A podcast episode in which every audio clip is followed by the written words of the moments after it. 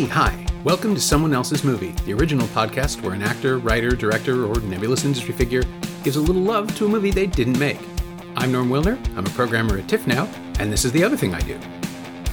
My guest this week is Perry Blackshear, a filmmaker whose moody, unsettling features They Look Like People, The Siren, and the new When I Consume You, which just came out on digital and on demand, wrap rich character studies within a textured genre framework, telling stories of vulnerable people grappling with profound issues long before the paranormal stuff finds them. His movies haunt you, and I mean that in the best possible way. Perry picked Absentia, the breakthrough feature from the now omnipresent genre filmmaker Mike Flanagan, who followed it with movies like Oculus, Ouija, Origin of Evil, Doctor Sleep, and episodic series for Netflix like The Haunting of Hill House, The Haunting of Bly Manor, and Midnight Mass. But it all started here, with a micro budget study of a woman named Callie, played by Katie Parker, coming to stay with her sister Trisha, played by Courtney Bell, after a long separation. Trisha's long missing husband Daniel is about to be declared legally dead, and Trisha needs Callie's support. Except that strange things are happening around Trisha, and before too long they're happening to Callie as well. Oh, and a quick note about the sound. For some reason, my mic decided to be incredibly sensitive when we recorded and picked up all kinds of vibrations, and I've done my best to fade out and work around them, but it's weird. Hopefully, it won't be too bad. Anyway, this is someone else's movie. I, I'm, I believe it was his first sort of uh, um, major film that he did, uh, but it uh, it was made for uh, not too much money. I mean, almost nothing. You know, I think probably family and friends, uh, you know, or, or savings, and um, with friends in the cast, sort of bootstrapped in the same way that we made They Look Like People. Um, and it was a huge inspiration for me with with They Look Like People, uh, and it sort of set me off on a different trajectory and that's why I picked it because I've seen tons and tons of movies that I loved and you know mattered so much, but this one um, had such an enormous impact, sort of practically on my life, uh, that that I wanted to talk about it. And and uh, if anyone hasn't seen it, I definitely recommend it. Yeah, it's a great lever into your own work too, because the moment you picked it, it all made sense. Like it, it's one of those films where so much is hinted at rather than shown. It's not as interesting. I think to just mm-hmm. ex- to to deliver all the exposition that the characters need because it keeps us as needy as they are. We're we're just given this glimpse into something much much larger. Um, not just they look like people, but also uh, when I consume you is kind of exactly the same. There's something going on that people aren't privy to, right? That that mm-hmm. it's it's the. I just did a a conversation. I I just had a conversation with someone uh, about oh, it was I, I, did an episode of uh, of a program, a cable series. Uh, sorry, uh, there's a channel up here called Hollywood Suite. It's a streaming channel and mm-hmm. service. They've done a, a package of sort of retrospective documentaries on films, and the and I did an episode called Cinema, or sorry, uh, Cinema A to Z, but I did the episode on books, mm-hmm. and they mm-hmm. had me talk about Lovecraft, and I said like the the real impossibility of a Lovecraft adaptation is that you cannot show the thing that drives people insane, mm. and that's mm. every single one of his stories, right? Like, yeah, it's about people who pierce the veil and pay for it dearly, and yep. your films and and this one film of Flanagan's are all about the veil. Yeah, that's a great way of saying that. I think that yeah, there's something um there was something so dangerous about some of the ideas. Dangerous isn't quite the right word, but it's like people use the phrase existential horror, and I feel like that makes it sound more intellectual than it is. Um, like I think one of the fun about horror movies is there's this monster, and the monster comes to the thing, and then if you fight the monster and win, hooray! You know, evil is vanquished, kind of. Um, but the the the especially the ending of this movie, the way it is hinted at and the way that they tried to describe it with science but can't. And this idea that there is something so much worse than worse than death which is this damnation zone that you can get into. Um i also loved it. Well i'll, I'll just talk about it. So sure I mean, yeah yeah yeah. the the the thing that you said before about um how you can never see it. The two there's many scenes that stick out but the ones and i think i because he's he later after this became sort of a mentor and um I sold a TV show through his company. Oh, that's great. Um, and I've shadowed him, and I mean, he's a everything about the way he, in addition to the movies he makes and the work he does, he I talked to his crew and they were like, I'm never working for another director. and like when I was on set with him, random celebrities would come by and be like, just to hang out oh. and and be like, hey Mike, can you like put me in this movie? And he was like, No, I can't. Your manager would never allow me to like put you randomly in this movie. And they're like, come on. And so it, it's like building this family of people that anyway, so um it's not just the film itself, but when I looked at the the behind the scenes of sort of how he works and the people he works with, that that mattered a lot to me too. Um, but I told him that scene in the in the bathroom where she's doing brushing her teeth, and then there's the shower curtain there, and she looks around, and it is such a simple scene.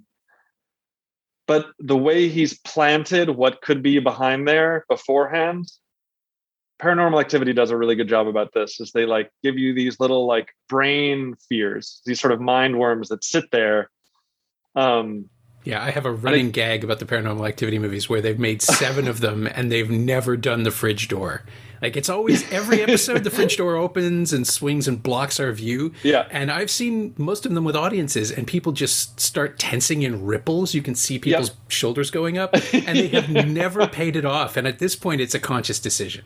Yeah. I just totally. think it's wonderful. That's a good way of putting that. Yeah, yeah. I just I remember I remember um, Blair Witch coming out and then walking home in the woods about 15 minute walk in the dark to my house one time and thinking like I can deal with this, whatever. I've walked because I, I, used to do that walk all the time prior to Blair Witch. No big deal. It's just the woods near my house. Sure. In the dark, it doesn't matter. It's the woods, you know. And I got about halfway in, and the and whatever mind worm was in me just wouldn't let me. It was too frightening, and there was nothing different about the woods. It was just what was, it, what was in my head made it impossibly frightening, and I think that is why I, that's what I took away from that. I like I like was trying to escape into the wall dur- during that little shower scene. um, I was squirming, and I just, uh, I, I don't know. He never released you in the way that I think you know. And and um, there was another scene like that where she goes down to the basement, and it's silent, and it's just her head, and it sort of slowly goes past her head into the dark, into nothing for way too long no scary sounds. It just gets totally dead. And then i think you see like a like two or three frames of something and then it cuts. Just a shimmer. And it and it felt like that same that same spine like somatic feeling when you stick your hand into a dark place and you just have to take it out. Like something is functioning at a deeper level that i couldn't watch anymore. yeah. The best example of that one, I think, is the push into darkness in Lost Highway, where the hallway just keeps mm-hmm. going. Like there's a shadow mm-hmm. in the mm-hmm. hallway, and you just wait and wait and wait. And again, you see it with an audience, and you see exactly where everyone's tolerance point is. yeah, exactly. Because it's not the same, right? Like yep. the, the the release of nervous laughter. I mean, I remember seeing Oculus. I think it might have even been at TIFF actually. Mm-hmm. Um, and having people go along with the fun of it about the way the mirror plays with perceptions and again this is a film that's achieved that achieves its greatest moments with almost no effects it's all dialogue and yep. performance yep. and um, i saw that before i saw absentia but then absentia is like oh yeah that's absolutely his thing like the, yeah. he's just honing yeah. his instrument yep um, and watching oculus play with perspective and mm-hmm. our perspective in the way that it does mm-hmm. some people were not happy there's nervous laughter and then there's like angry like god damn it you got me and that kind of weird twitch that happens. And it was uh-huh. great because he plays people like um like a hammond organ. Like just yeah. the, rolling through an audience. And, and the, the one thing that's really crushed me about the pandemic is having to watch all these horror movies by myself. Yeah oh, that's interesting. I think so i came to horror pretty late. Oh yeah? And i think for me they mostly have been myself and the relationship with the movie almost like a, going on a date with a movie you know what okay. i mean uh, as opposed to the collective experience which is interesting now that i think about that because i have seen i saw hereditary in the theater which was great i remember seeing um, paranormal activity in the theater which was great because you definitely get those waves of collective experience um, uh, but that sort of intimacy of some of the stuff that that he does i think is is uh what I love. I also, I mean, I think the Midnight Mass may be my favorite TV show I've ever seen.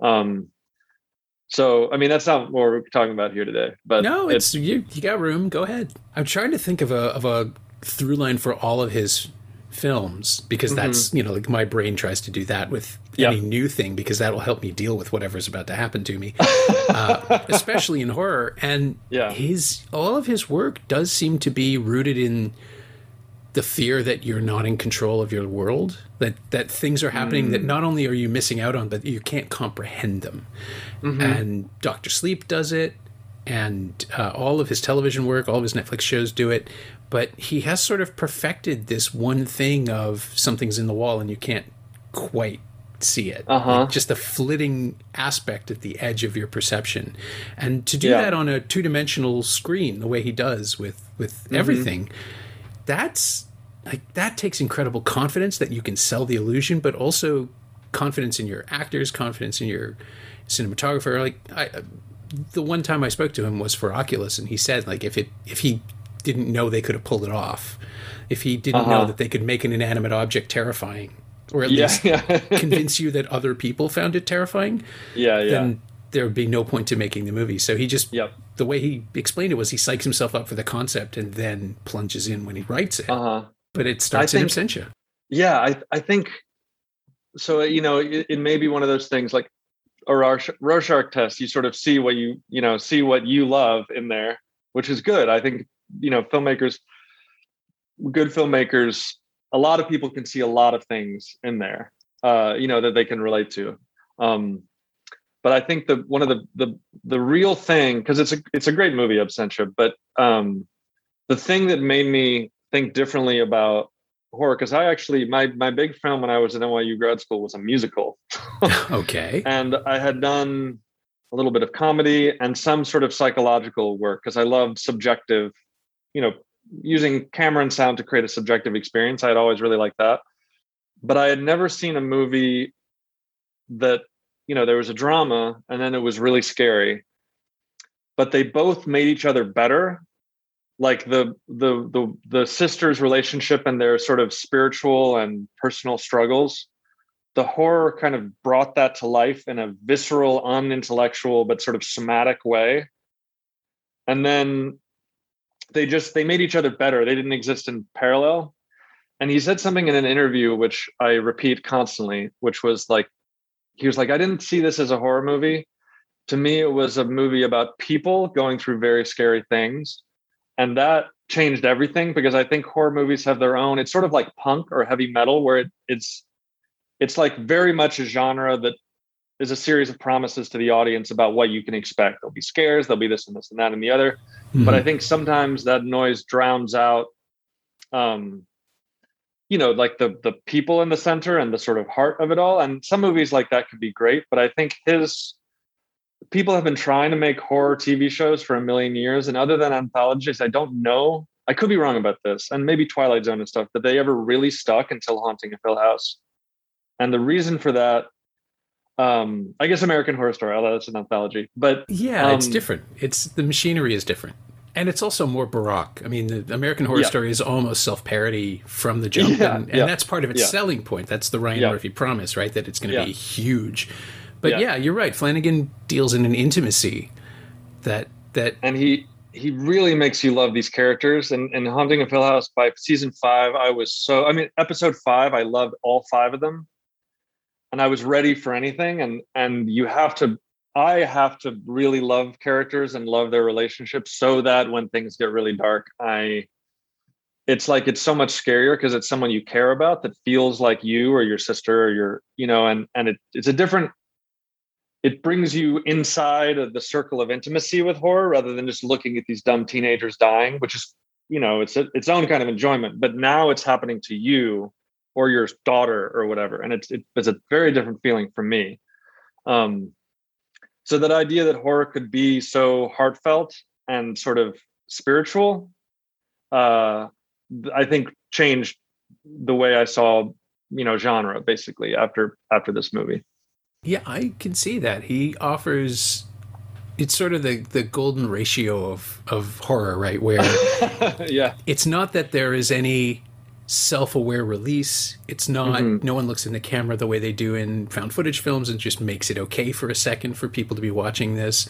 Yeah. Uh, nobody jokes about you know not listening to the warnings or anything. That there is absolutely no condescension to the genre in his films. And you can make a Cabin in the Woods movie and have it be a blast. You can I have love that's movie's great. Yeah. yeah, Totally. or, or the Evil Dead films where they're you know like they're playful. Although the first one is an absolute just nightmare, which I love about it. Yeah. Um, but the ones that situate the impossible or the inexplicable in something approximating normal life. I just Mm-hmm. find, I mean, you can do something like The Exorcist, where it's shot like a documentary, but it's really, you know, just this horror story about a family, a mother and daughter. It's not even a nuclear family; it's just two people Yeah. who have already started to grow apart before everything awful happens. Uh, Stephen Yeah. King, you know, like famously wrote that it was about. Uh, it was William Peter Blatty trying to put a Catholic face on on the sexual revolution and the teenage rebellions of the '60s, and and Wow. parents feeling disassociated from their kids who are all just going wild Mm-hmm. and making it the devil's fault and turning that into a, a, a challenge of a different Yeah, yeah. sort. Um, and then by shooting it like a documentary, Friedkin just makes it absolutely real and terrifying. Like it's Ah, it's yeah. it's a dirty, ugly film about horrible things happening. Yeah. And Absentia, just because I think of the budgetary restrictions, similarly feels like we're sitting in a room with people. Like that Yep. it's just I, I was all set. I revisited it last week and I was all set to look at it as the sort of a, you know, like a fawn stumbling away from its mother, standing up and running the first time. Because I remember, Yeah, yeah, you know, yeah. like, it it felt like it had paled in comparison to Oculus, but that's because Oculus just looks cleaner and shinier and has movie yeah, stars. it's really slick that movie. Yeah. yeah, and this Yeah. one is like this is a Cassavetes picture where Yeah. something terrible is also around. Yep. Yeah, that's that's funny you mentioned Cassavetes. I think the the because it's so real, yeah, I feel it, the the horror hits differently. And just the mundane settings too like these shooting Yeah. around los angeles locations and they just feel kind of sterile and empty and just the the notion that the the greatest horror you can imagine is in a causeway Yeah, it's not out there like in outer space or with these other people somewhere else, you know, in this heightened universe. It's like right, it's your neighbor or um I think Stephen King does a pretty good job with that too, where he brings it into your living room, like the scary stuff, you know, like um it is just like you know, it could be just sort of suburban fear of the other or whatever, but it it feels very um yeah, story about regular people in the world, like trying to live their life, and then this evil comes in, rather than stories about, you know what I mean? yeah Um, and it's an evil you yeah. can see from your front window Yeah. that's that's the thing that got me on this on the rewatch. It's just like, oh, that's brilliant. That's just it's there. It's just Yeah. there. You can't understand it. It takes the whole movie for us to figure out how it works. And you know, it's the it's the house in the grudge, right? You don't actually have to do anything to offend the spirits. You just have to come in. And Yeah. Then, and then that's it. And Yeah. the idea that there's some you can try to bargain with it, but it won't do what you want it to do. And Mm-hmm. the idea of sacrifice becomes pointless Yeah. because you don't actually understand what it is you're sacrificing yourself to and, and this yeah. this weight just keeps building in, over the course of the film i really i'm kind of amazed at how well it holds up too given everything else in you know like in the rear view Yeah. That, yeah. That final shot, the spider, I mean, that, the thing it's yeah. all, yeah, it's all set up so that when that happens, you're like, nah, you know, oh God. Um, I mean, I could talk about the, the film forever. I think the last thing I wanted to mention before I forget was how I don't I want I don't want to say this in like a woo woo way, but uh I guess spiritual his work is. yeah you had alluded to that Yeah, the the the finale of oh my god, Midnight Mass uh manages to to to, to really like talk about the wonderful things of religious life and the courage that all of that takes while also criticizing the church. But that ending manages to both be sort of apocalyptically terrible and hopeful at the same time. But I think a lot of um, a lot of horror movies are kind of like punk songs, either where they're just kind of like about chaos and the unknowable and all this stuff. And I think that I I love those movies, but his feel more uh I don't want to use the word adult like that, but they have a maturity to them where you can't just punch the monster in the face and then cheer and then it's all over. It's about like acceptance of death, acceptance of disease and your own fate. And um I mean the the the ending of that TV show, the, the characters knew they were all gonna die and they kept fighting anyway. Um there was just something different about it. Like you where the um yeah, I guess there's a maturity to it of a life lived and like fought. And that's the part I think that I like the most. Um, uh, yeah, I guess it, it, they they feel very much like uh, really have something to say in that regard, and then that's the that's the thing that I uh, love the most. To me, it sort of ties together a lot of his work in a way that feels very auteur driven, um, and that I really look up to. Yeah the thing I take away from them is that there's no nobility in triumph, right? Like you'll maybe mm. you'll pull a couple more years of existence out of whatever you're doing right now. There's mm-hmm. there's a it's not hopeless though because those years are valuable and the, mm-hmm. the time you have is is important. Even in absentia, she's she's moved on in her way Mm-hmm. Um, her Trisha lost her husband seven years ago to something she still doesn't understand. They've had him declared dead, and she is sort of moving forward with the detective who's ostensibly in charge of the missing persons case, which is yeah. both kind of weird. Like you can understand why she would find it weird mm-hmm. to explain to her sister, uh-huh. but from their performances, you can tell that it it evolved organically. This is a man who saw her at her worst and fell in love with her, and mm-hmm. she's she's not sure how she feels about him, but she's probably carrying his child, like she's carrying somebody's mm-hmm. baby. Yeah. And this supporting character, who in any other version of this movie is just an interference, like he's mm-hmm. a dingus who's in the way. Yep but he understands his place and respects her enough to say that he'll still be there if she needs him, but he's stepping away. So weird, right? It's, like people really trying to do their best, not just all being it's like to be dramatic everybody has to be a dick and you know or whatever and he he changes that yeah yeah and his his story from his perspective is a feature in itself like that's another mm-hmm. movie that we just aren't privy to where this mm-hmm. this man falls in love with a, a woman with a tragic story mm-hmm. and, and and then she just disappears and he has to live with that mm-hmm. and and he mm-hmm. is like literally haunted by everything he didn't do by the end of the film and we see it mm-hmm. and it lands and he becomes the the most tragic of of all the characters because he's denied that explanation. It's just it's such a strange little pirouette for the for the story to take in the end, but you really feel it land. Yeah, and I love that you brought him up because I think he this is another thing that he does relatively consistently is that after I watched Hill House, um, I wrote I wrote a bunch of notes, and I wrote one of them was we are only with characters we care about, and that show is basically the five, you know, six, seven characters, and no one else exists. Like one or two characters appear, but it's 10 hours of the same people we love, which I feel like in a lot of horror movies are the pusher, but then there's all there's the cops and there's the thing and there's the people and there's all these other people that die or you know hang out or the hangers on or the and you don't get to spend time that much time with people you you know um developed characters. Yeah, and the people that you want to be with. You have to sort of wait for the plot to go back to the people you like. Yeah, I think that's a way of of making it easier for the audience to to mm-hmm. know that this isn't you know like this is just a genre picture and nothing bad is really you, you can go home when this is over and return to your lives and I'm not trying mm-hmm. to actually disturb you. Yeah, um, those are the conventions that make all that stuff possible. Yeah, he's very um. I don't know quite know how to say this he's I feel like he's fair to his audience, where he occasionally surprises them, but yeah. And he's fair to his characters too, because yep. they earn their victories when they when those victories happen, or we mm-hmm. understand their motivations when they don't. Mm-hmm. And it's just that so much of his idea of horror is rooted in loss, mm-hmm. right? Like even changing the ending of Doctor Sleep so it's just a little bit sadder.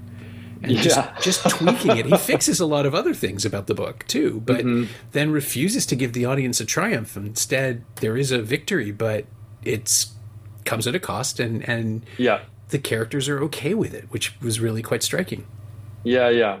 it's yeah it's again it's that like difficult truths at the end and not easy answers in that way yeah and and of course the the beauty of any horror movie is that it makes a place for these things and it it carves mm-hmm. out a mm-hmm. space where you can interact with them and believe them for 90 minutes or whatever and then just go home to your, to your i know bed. and then you get it's like a package nightmare yeah then you can survive hopefully um there was one oh there that was what i was thinking about he he also does this uh, trick in terms of characters and like being with people we like um I, this is the way i see it which is that like in any given circumstance given any choice you make a character more likable rather than like when two equal things are presented to you you make a character do something to help their buddy out not because they want to get rich and famous. Or you like do you have a character that like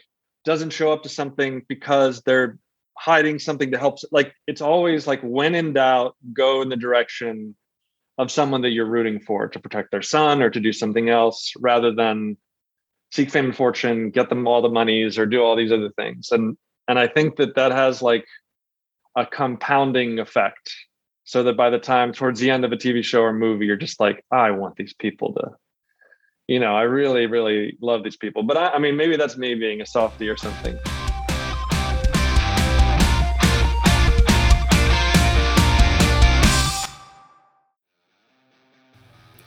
Hey, it's Norm interrupting my own show to tell you about the latest Shiny Things newsletter, my weekly dispatch about physical media, culture, and maybe even the odd streaming show.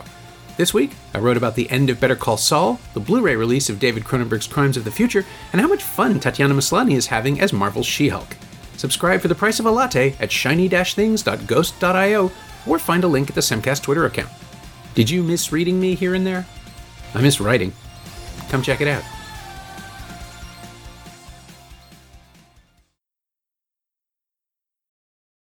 It's better to invest in characters who are worthy of that investment, right? Like you, you, yeah. they're having just finished Better Call Saul this week. It's like, yeah, mm-hmm. anti-heroes, they're amazing.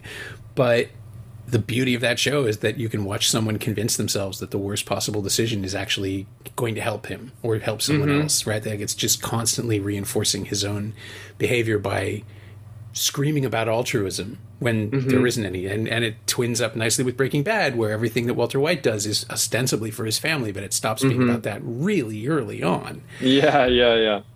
But if you are legitimately trying to do the best thing, um, and, and I'm thinking about Ari Aster's films, which are always rooted in people trying to recover from something and then finding mm-hmm. a greater horror in their next mm-hmm. stage of their evolution mm-hmm. or their emotional development. Mm-hmm. Um, you walk into everything with the best of intentions and you just get hit in the face by a board. Um, yeah. And it's awful. It's like Callie's journey back from whatever uh, substance abuse issues she's had, where her sister is worried if she opens a beer in her presence that it might mm-hmm. set her mm-hmm. off, and everybody's treating her so delicately, only to have this land on her and immediately take advantage in its way of the fact that no one will believe her. Yeah, yeah. Is just genuine tragedy. And, and yep. that could be applied to almost any situation, horror or otherwise, right? That's something mm-hmm. I can imagine myself experiencing. And so you add the insidious nature of what's really going on, and that's just, it's almost unbelievably cruel to put this character through those paces. But yeah, Flanagan loves her and wants her to win. Yeah, yeah. Well, this is really interesting. So this is like a Rorschach test, and I'm fascinated by it because I feel like there's I, am I feel like there's sort of a spectrum of people. Uh, anyway, well, I'll just ask you the question because I think this is really interesting. So go wherever you want to I, go. I was I was in a debate with um um a colleague about this, and it was about Succession, I think, which I sort of watch because it's so good, but I also sort of hate watch it because I kind of hate all the characters. Except sometimes I like them, but it goes in and out. But I um I was like you know, I was like, I have a really hard time watching a show when I don't care about the characters or are rooting for them. Hmm. Yeah. Uh, and that's why I actually had to turn off Breaking Bad a lot. And then because at some point, both Jesse and he were, I was like, I just, I don't, I, don't care about you. You know, I, I feel like, and so I stopped, but then I was like, oh, I know it's really good. So I'll like it again. And then eventually they cook, hooked me in again with something, something else. and someone was like, "Oh, well, of course you want to just watch to see what happens next." And I was like, "Why would I?" It's like, why would you watch a basketball game if you're not rooting for one side or the other? And they were like, "To see who wins." And I was like, "But why would you care if you're not, you know?" If, oh no, so, it's the essential divide in in sports entertainment in anything, right? Like if you, yeah. some people don't need a vested interest and it's fascinating to me. I guess I feel like it makes me feel like such a softy or something. um, but where do you fall on this? Do you know about yourself? Where I, you fall on the yeah, spectrum? I do. I, I had that with Mad Men because it lays out Mm-hmm. Mad Men and The mm-hmm. Sopranos both actually just sort of lay out their characters in the pilot and then just reiterate their points. You know, Don Draper can sell happiness to anyone but not experience it himself. It's great. Mm-hmm. Do you do you need me for another seven seasons? Because I got stuff to do. Like I I understand the like I understand the appeal of watching people come at him and challenge him and mm-hmm. and be obstacles or enable him as you know like as things go in the whole Sterling Cooper world and all that stuff that gets built out. It's all mm-hmm. very busy. But when you're dealing with a central character, and they do keep coming back to the central character of Don Draper, who is not going to change no matter how mm-hmm. badly he says he wants to, I just found it exhausting and then it was also the the rearview mirror aspect of you know look how dumb everybody was in 1960 that they didn't know what gay people looked like and they didn't understand yeah. closeting. It's like yeah okay I I get it I understand the commentary but it's it's not exactly it's not entertaining to me to to be smug about where how far we've come now when I know we're not nearly where we could be and yeah and yeah the parallels aren't necessarily very artful and and yeah that and the Sopranos too where you know, as much as I appreciate what David Chase was doing, mm-hmm. I got Goodfellas and it's over in two and a half hours. Like that's it's so all, brutal. It's so all many there. sick burns it's going on right all now. All there. um, and I, you know, Gandolfini's great. A lot of the other performances are fantastic, but I just there was no emotional investment because it was so clear that he's never going to change. He's going to use the therapy as an excuse and get worse, uh, and that's exactly what happened. Yeah, yeah there was interesting. I was talking to someone about the show that I just did that did nothing for me, and I, I, we were trying to figure out why they loved it, and they were like, "I just feel like the character is me somehow, or a version of me that's terrible, sure, yeah. and so I can watch this id play out and get punished in a way that's satisfying." Oh, I get that. Yeah. Yeah. And I think that Tony did it more for me than Don Draper. Like with him, the depression, I don't know. I mean, you know, something about I mean, I'm nothing like Tony Soprano, but there was something about masculinity in there that I felt.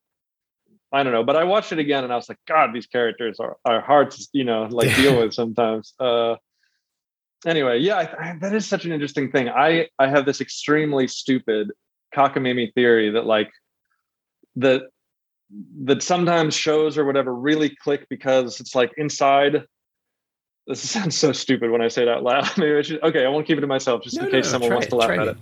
This idea that like inside your head you have this sort of mini pantheon, like Jungian pantheon of the asshole and all these different types of versions of you. Sure. And I think when I write, I often write just like the sort of versions of me as the sort of fractured, you know, prism of and then you see a show and they're like, "Oh yeah, all of these are me." They're different versions of me. I see all of them. There's the worst version of me, there's the younger version of me. And then you see some shows and they're like, none of these are me. They're all, I'm all looking at them like interesting, but they're not, I don't have that deep feeling, you know? That's how I felt about You're the Worst, which captures so much about the narcissism and entitlement that I worry that I have and articulates it in just increasingly fun ways. Uh-huh. Um, and uh, whereas something like It's Always Sunny in Philadelphia, which I've watched all along, I've never felt that I identify with any of the characters, but I, am I'm watching it for the, the elegance with which they play out the concept because uh-huh. I like all of those actors. I love the idea and the fact that they do keep coming up with in character ways to be worse than they were last season is uh-huh. kind of remarkable. And I'm just sort of, I, am agog at it. Mm-hmm but uh, yeah, I don't I don't feel like I see myself in any of them. Yeah, I guess I was thinking of. I mean, now I'm starting to map like even something like Rick and Morty. I'm like, I see, I see it. I see young. You know, like there's some sort of. You know what I mean? I don't know. Yeah, it's, it's hard yeah, to describe, yeah. but like there's something very deep about all that, or maybe not. Maybe it's just like a BuzzFeed test or something. yeah, well, it's um, both. I think it's culture is both at this point. Mm-hmm. Yeah. God help us. God help us all. but this does get us to your work, to to how you express yourself in your own films, and yeah, the the films you've made are very very similar to to Flanagan's in that they are kind of emotional horror stories about people mm-hmm. pushed by external and internal pressures. So, mm-hmm. I mean, was Absentia like was it like a lightning bolt moment for you when you saw it that this was possible, or were you already kind of working towards that?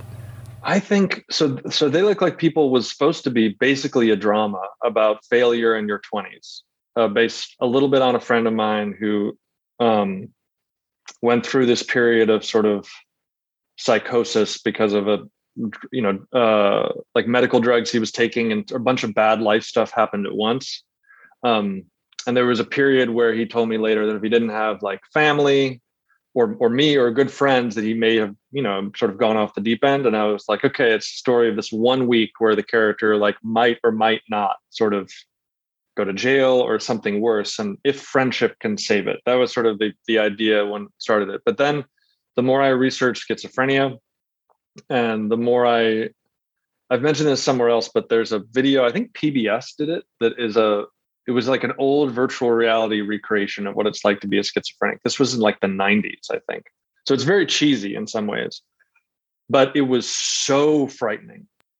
Uh, and it was so frightening in a way that I don't think I, it was like a nightmare that you could never turn off. And the never turning it off, I think, was the thing that was so upsetting because you just can't even, you can't hug your, fa- like, you can't, there's no reality anymore other than the nightmare there, there's no other other than the nightmare, and it was so unbearable that I I thought, okay, I want to be true. I want to do a lot of all my research and be as true as I can to this, and make sure that this character is really we see it from his perspective and we feel for him rather than just having him be this other.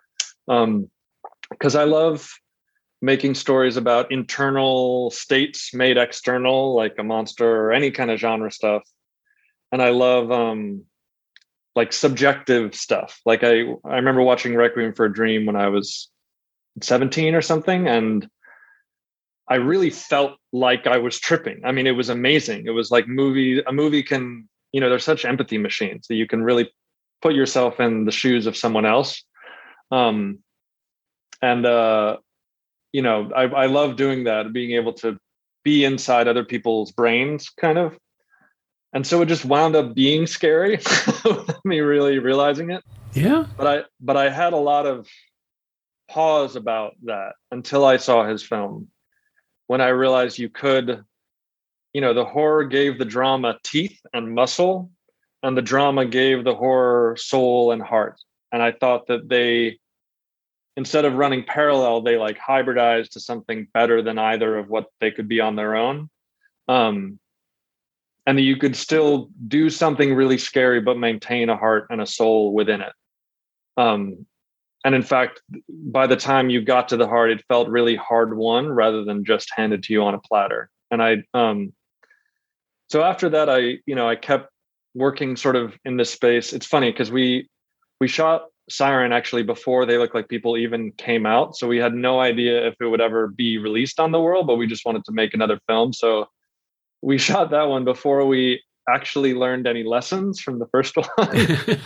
um, and then this third one, we sh- I actually shot this almost four years ago. God. But be- so before the pandemic. Yeah, I, I, figured that must have been the case. I saw it. I guess I saw it last year at Fantasia. Yeah, is that right? Yeah, but what happened was I we I got some gigs, some writing gigs, and then worked. You know, I sold this TV show through his company, and so there was like a year and a half of working on that. Um, and so then when that like now it's sort of circling development, and so I was like, okay, okay, I need to I need to finish this thing. But it but it felt um, it almost felt like resurrecting something uh, from a from a very dark part of my life that was written extremely fast and written extremely instinctually um, so it feels like the editing process almost felt like an exorcism where I was taking all this sort of darkness um, and sort of trying to put it on the screen uh, and kind of go into into history. Um, so it's it's it's a strange process looking at it now and and talking about it now. Um, well, it must be. I think You're my, an entirely different person. Yes, a very a very different person. Um, and it was sort of I think probably the darkest, maybe the darkest moment I had sort of been through. Uh, and I think that that I think that I cared a lot about. It wasn't just me; it was people that I had lo- I loved, and you know, people in my life. And I really wanted to make the give this experience of what it's like to be in that state of anxiety and unable to kind of handle the world as it is. And that sort of overwhelm and kind of the sort of uh, you know with the sound the kind of sonic assault. Mm-hmm. and and really give this feeling of um there's a moment early on that about 17 minutes in there's something sort of shocking happens. And i tried to replicate a feeling i had when i had this pretty bad car crash a few years ago where you think you're going to react differently you think you're going to be scared you think i don't know what you i think i would be like but it it became extremely surreal. Like everything got really flat and i sort of felt like it wasn't me that was talking but i was sort of a character in a video game kind of just existing in it. Disassociation. thing, yeah i guess that's what it was. I i'm not smart enough to know exactly what it was but it, it was definitely like very um distinct feeling and everything got very vivid. Um and i tried to make i tried to do that. So i think i someone watched the movie and was like geez that was like a lot. And i was like i know it's a lot. It's like it's like an intense it's like an assault in some i mean you know really feeling that sort of claustrophobia of that state of anxiety and panic that sort of panic of loneliness and like being by yourself in a in a monstrous world yeah, and then you've added real monsters, so yeah, that just that sort of makes the metaphor concrete, but it also it makes it in a way it makes it a little bit easier to watch because if there's something supernatural then i don't have to invest my own reality but also mm-hmm. if there is something supernatural then that changes the, the entire calculus of the film, and I have no idea what's going to happen next. I, am thinking about something like Lodge Kerrigan's Keane or Clean Shaven, where uh-huh, uh-huh. you're similarly suffering right along with the protagonist. You never leave their heads, mm-hmm. but without the release of genre, it's exactly just, it's yep. excruciating, right? At least if there's a monster, I can occasionally think about the monster. I can just get out. yeah, yeah, and that's a that's a good way of saying it because I actually have sort of a hard time with movies like that, which is ironic given that I wanted to, t- to do the same thing. But I think um no the monster is your coping strategy. I absolutely it does, get it. Yeah it does yes like it's definitely a coping mechanism to like you know i was reading about i don't know i shouldn't start too many sentences with i was reading about because it makes me feel like i you know i don't know.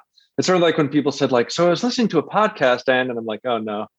Uh you know? that's all we do now. It's fine. Um uh and I think that this idea, someone I, I learned that when you're lonely, it, it, triggers the same receptors as physical pain, um, which I don't know if that's real, but it feels true. Yeah, experientially, and it and it's sort of like the loneliness I felt felt like I was being bludgeoned, kind of. And part of the movie was like, what if there was actually a bludgeoninger out there that I could hit with my fists back against? And like, what would that be like because it would feel great to be able to hit it with fists, you know? Yeah. Like, and it gives us um, hope too, right? Because if there is something that is the physical embodiment of depression, then we can all fight back.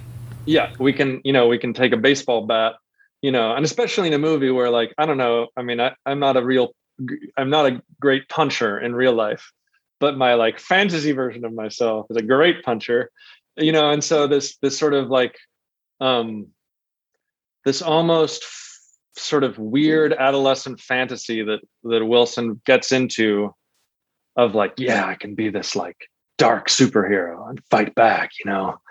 Uh and how the kind of in some ways he kind of needs that to get through what he's going through. Mm-hmm. Well, yeah, like you said, coping mechanism. And in the other way, it's not I think in the times in my life where I've wanted to be a dark superhero when I was in my early, I mean, it usually doesn't end very well. Um, maybe it's ended well for someone, but not for me anyway. Uh, yeah. Yeah. Self knowledge is important for these things, I think. Yeah. It, you, you run out of runway at some point, I think. I was talking to someone about this. I would interesting to hear what, what you think, but and I don't know if it's a male thing because uh, I'm not sure. You know, I've only lived as me, but mm-hmm. There's this moment when you're young, especially if you're like a nice guy or something, where you sort of are confronted with the fact that the world isn't particularly nice, and you have a choice, which is to either kind of hope that it gets better or to kind of be like, okay, it's time to get real. It's time to like if the world is monstrous, I got to be monstrous back. Otherwise, I'm going to get run over, you know?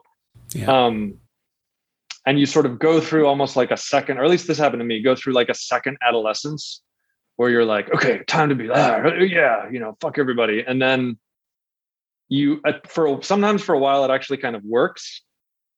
And the more it works, the worse it is. Yeah. because then it's actually reinforcing all the terrible decisions you make. Yeah, um, in certain disciplines, it can serve you really well for a short time. I've discovered. Yeah. Not for me. I've never been like I was a journalist for decades, and that's just being an asshole. Just means people don't want to talk to you. It's, it really yeah. quickly works against the thing you're supposed to do. Yeah. But then there are you know like sales agents where steamrolling people is the whole point.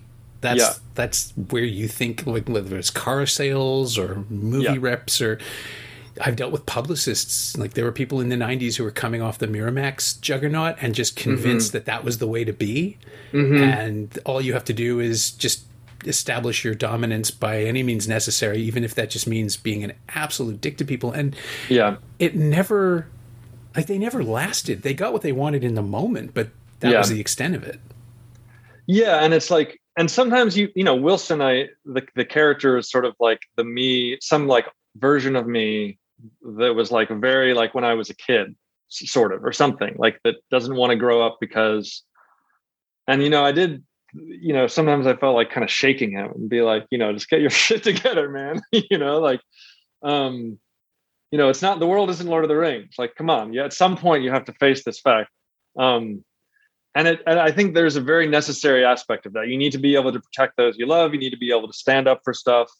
You know, um, and I think that that fight between knowing how to be soft, like to remain soft enough to love and to be a kid, you know, and also hard enough to be able to live in the world that is not easy is the struggle. And so I, you know, I went too far when I was in my early 20s and I had enough good friends and my girlfriend at the time that sort of sat me down or like, whatever is going on here needs to fucking stop. I mean, it doesn't need to, but we'll stop hanging out with you. Like we we just you know it's too much too much um so you know but that that definitely that like ping pong kind of between feeling not tough enough and then g- becoming an asshole and sort of finding a balance there um part of the movie was about that and and daphne being this character that was kind of like the you that you want to be or, or someone that you look up to that's like stop stop whining, stop, you know, crying, stop fucking, you know, being you.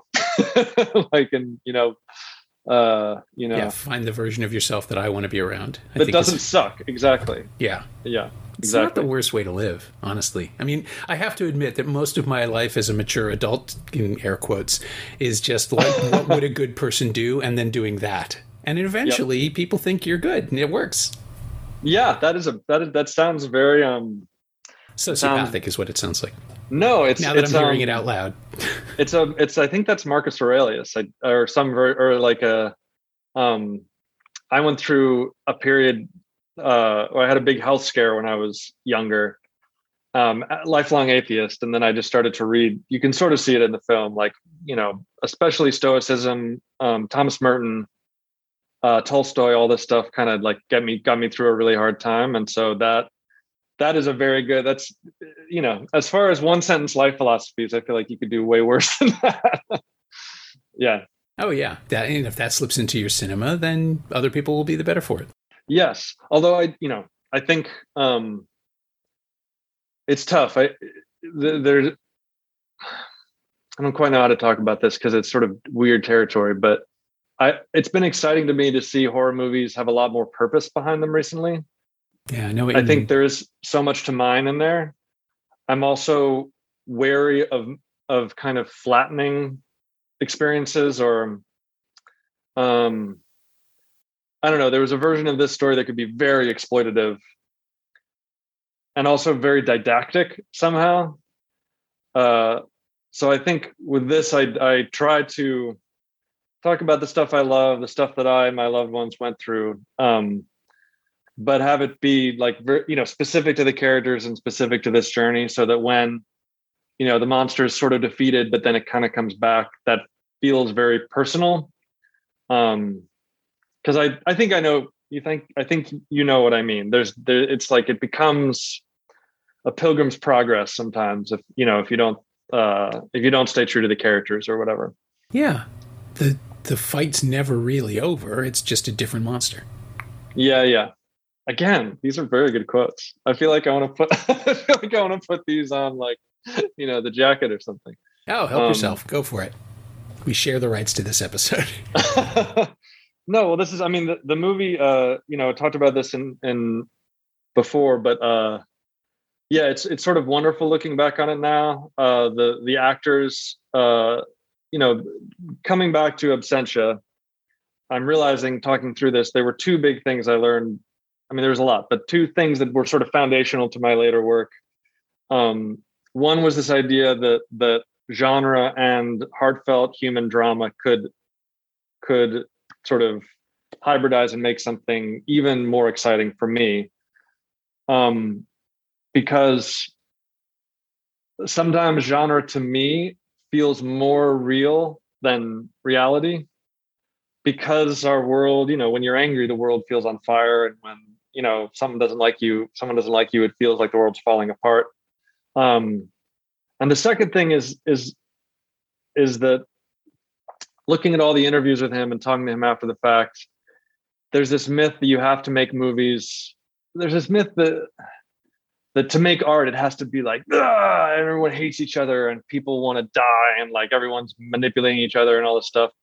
Um, and the way that he works and the sort of crew that he has around him just made me think like, okay, here's someone I can look to that is that is telling me that you don't have to do it like that. That it can be lifelong working relationships that get stronger with each movie. That you get a shorthand and there's a lot of trust. Um, and that's what we sort of built with our little team and it's exciting to expand you know there's like bigger movies on the horizon and tv shows and stuff but um i think about uh benson and moorhead a little bit too where they're yeah. they're like god i want to see i want to see their new film so bad the the Me dirt too. one yeah um yeah. but this idea of like like it doesn't have to be terrible the movie subject matter is difficult enough yeah that's uh, it exactly it can be cathartic without being a catharsis off stage right? Like you, you save it all. It's it's people like Cronenberg and Lynch, and I've just talked about this, and I think in another episode, and John Waters, where they get it all out, and they're just the nicest, calmest people in uh-huh. the world and they're going out there and they're working with people and making people's like they're making actors lives better by doing the mm-hmm. way doing things the way they do it and they're just and they're all of a certain age too where it's just like i don't have time i don't have time to argue i work with yeah like let's Cronenberg, just like yeah yeah, Cronenberg works with Viggo Mortensen because they share the same sense of humor. And, yeah, and you see it. You see it paying out. It's just yeah. it's lovely. I was talking to some sort of. Uh, I'm trying to figure out a way to say this. It doesn't sound douchey. like relatively famous person. Okay. And they were like, "Man, I just had a kid. I'm just tired. Like, I just want to make cool stuff with people I like. Like, really fun, great stuff that I feel good about. You know, like life's too short to like have this shit suck. Like let's let's make it awesome and do it with people that we get along with. Um, yeah, I guess that's a good that's a good. Uh, we came around we came around about at the end here. That's a good way to wrap things up. Yeah, it's a great motto, and and you know that plus don't be an asshole. Those are basically the only rules I care about anymore. Yep, yep. My thanks to Perry Blackshear, whose new movie When I Consume You is available now on digital and on demand. It's a concentrated atmospheric creeper with a compelling story and quietly heartfelt performances by Evan Dumouchel and Libby Ewing, and you should see it. Thanks also to Kayla Heyer. She knows what she did. You can follow Perry and his team on Twitter at LookLikePeople, all one word, and you can find Absentia on DVD from Phase 4 Films, and it's also streaming in the US on Tubi, and it's available to rent or buy on various VOD platforms in the US and Canada. As always, you can find me on Twitter at Norm Wilner, and you can find this podcast there at Semcast, S E M Cast, and on the web at someoneelsesmovie.com. The first year of the show is still available for 20 bucks at payhip.com slash semcast. That's the first 52 episodes of Someone Else's Movie, 46 of which aren't currently available anywhere else. And check out my newsletter, Shiny Things, at shiny-things.ghost.io. I think you'll enjoy it.